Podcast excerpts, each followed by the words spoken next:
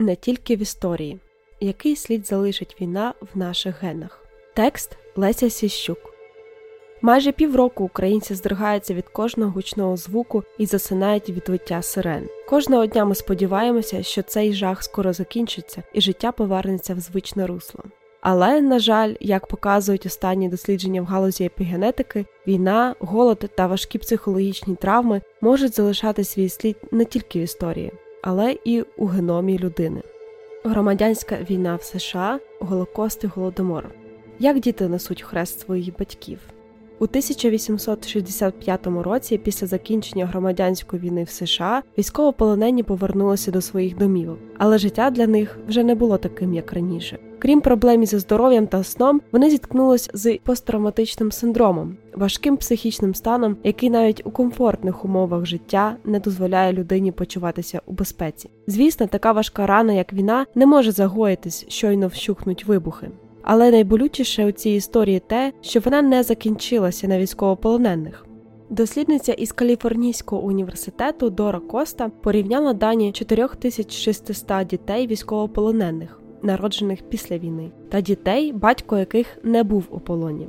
З'ясувалося, що в перших рівень смертності був на 11% вищим, хоча обидві групи народилися вже в мирний час і в достатку. У дорослому віці в таких людей був значно вищий ризик крововиливу в мозок та злоякісних новоутворень. Цікаво, що така позитивна кореляція простежувалася лише по чоловічій лінії. Аналогічну тенденцію для чоловіків виявили і дослідження постраждалих від голоду в Нідерландах. 1944 рік став важким випробуванням для мешканців цієї країни. Нацисти затопили поля, які стали непридатними для обробки, наклали ембарго на продовольство і перекрили всі шляхи для поставок. Люди із жахом чекали на неминуче.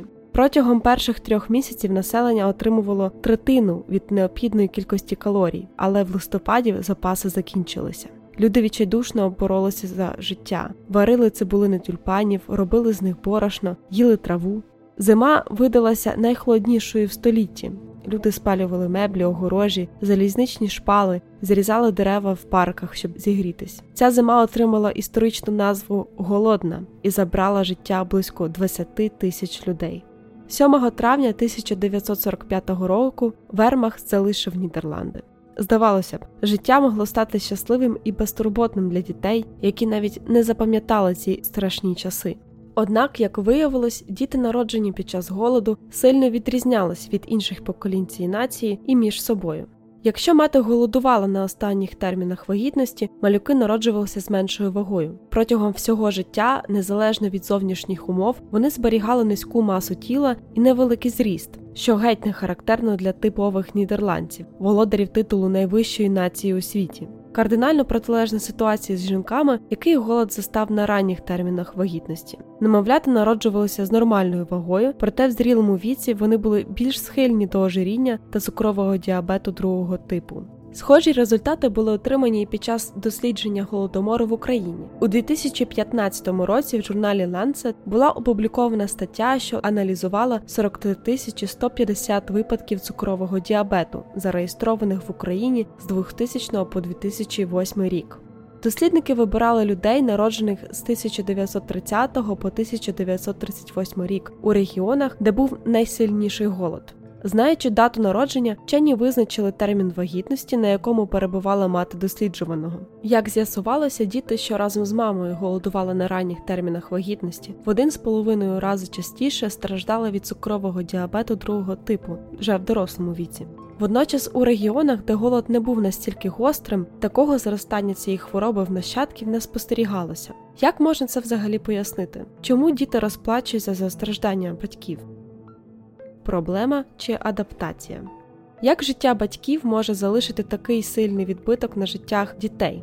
Цей феномен вперше спробували пояснити вчені з Нової Зеландії Пітер Глюкмен і Марк Генсон, висунувши гіпотезу невідповідності. Вони припустили, що організм плоду намагається заглянути в майбутнє, спрогнозувати умови, які чекають на нього після народження, і за допомогою певного біологічного механізму заздалегідь підготуватись до них. Якщо очікувані умови збіглися з реальними, отримаємо круту адаптацію, яка ще не раз допоможе організму. Якщо прогноз не здійснюється, адаптація в кращому випадку просто не знадобиться, а в гіршому може призвести до проблем чи навіть захворювань. Все як з прогнозом погоди. Якщо не справдився, промокнеш до нитки і захворієш. Ця гіпотеза могла б пояснити, чому діти після голоду матері на різних термінах вагітності так разючі не схожі між собою. У малюків на ранніх термінах організм тільки починає формуватися, і якщо мамі не вистачає поживних речовин, він трохи змінює генетичний шаблон накопичення і про всяк випадок запасає більше.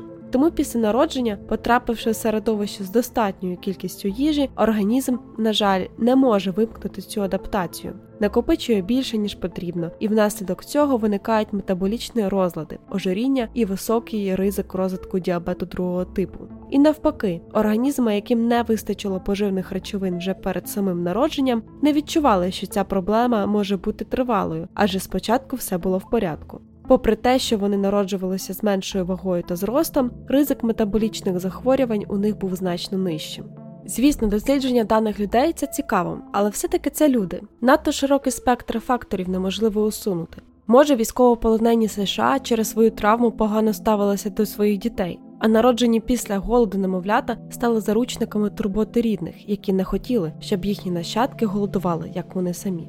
Які є експериментальні підтвердження цієї гіпотези? Щоб з'ясувати, чи справді зовнішні умови життя батьків мають такий сильний вплив на наступні покоління, насамперед потрібно звести до мінімуму будь-які можливі відмінності між учасниками експерименту.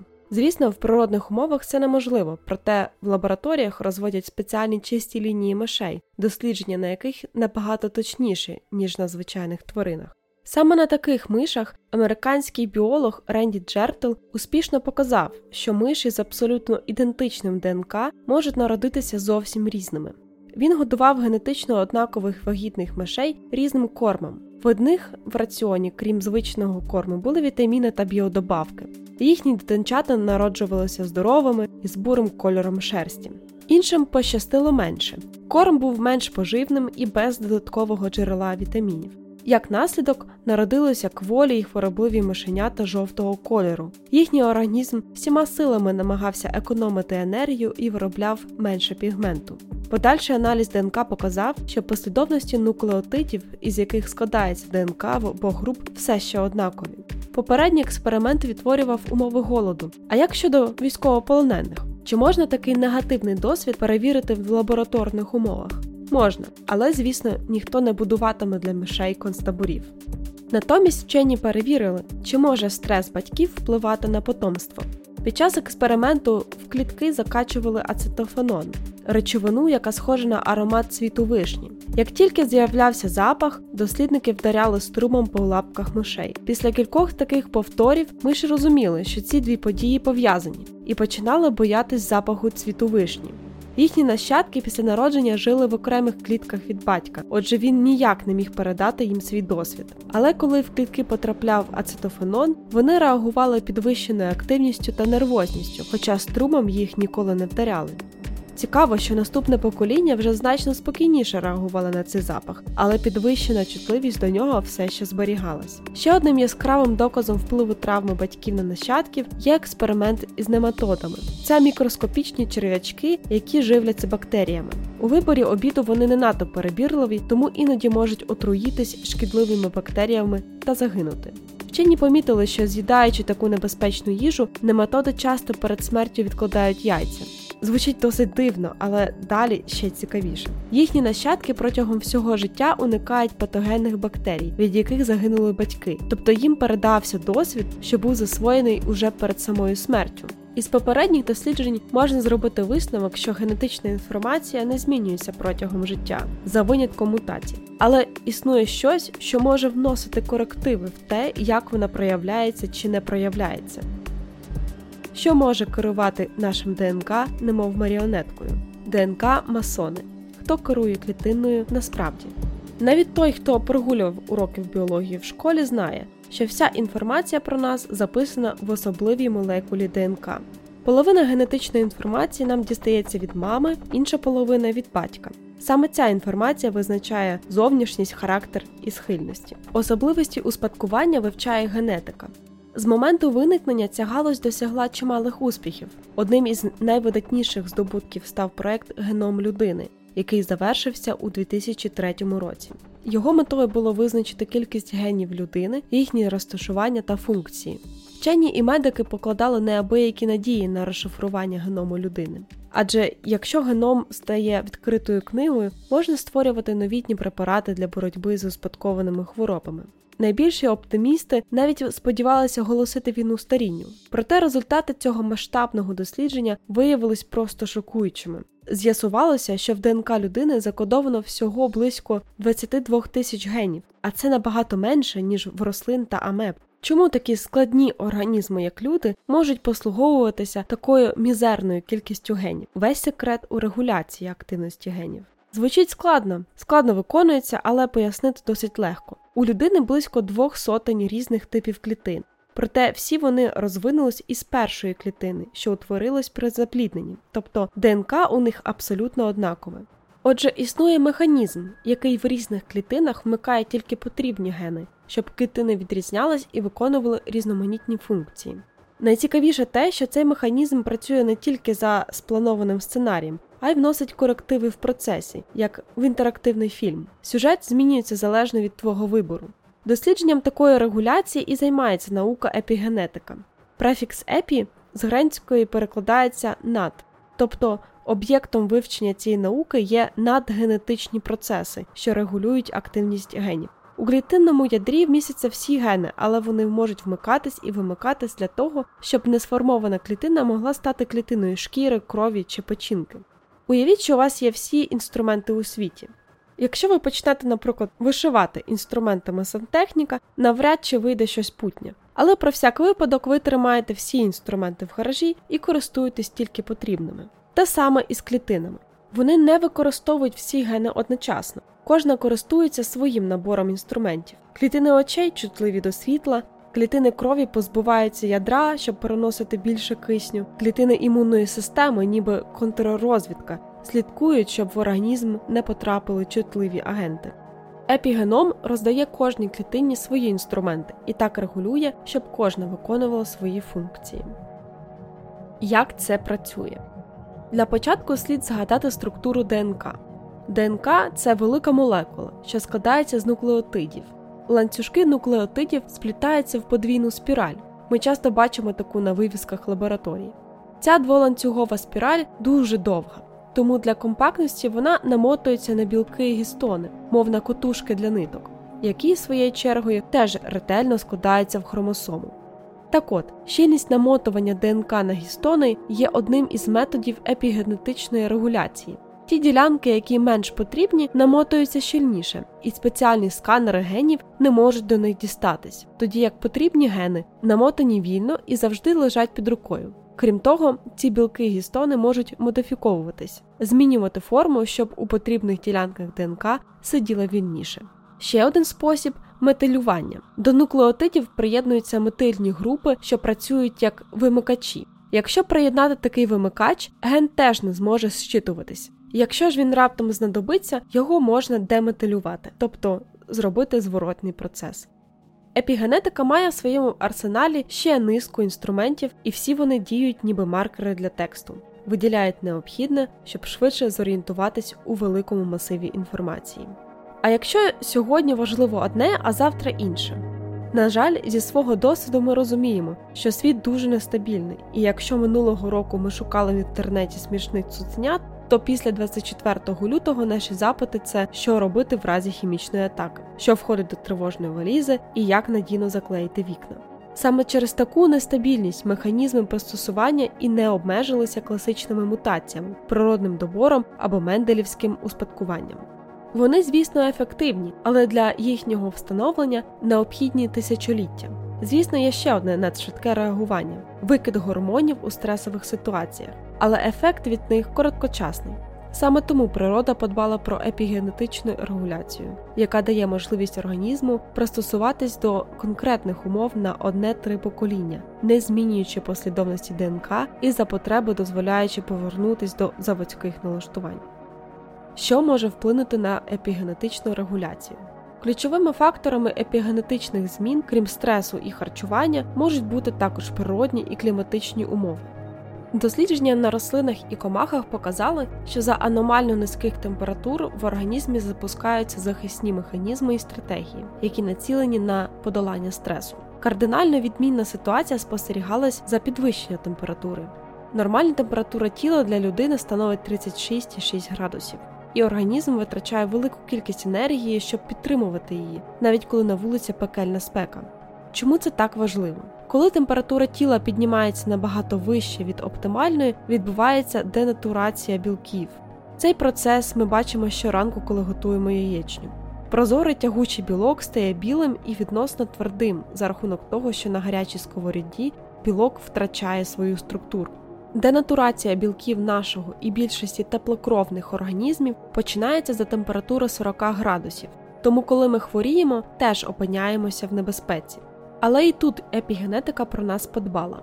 При дії високих температур запускаються гени, що створюють білки теплового шоку. Вони допомагають іншим білкам не втрачати свою структуру і функції і правильно формуватися. Тобто за зниженої і підвищеної температури організм має різні стратегії захисту. В холодних умовах запускається захист від стресу, в спекотних умовах захист білків від руйнування.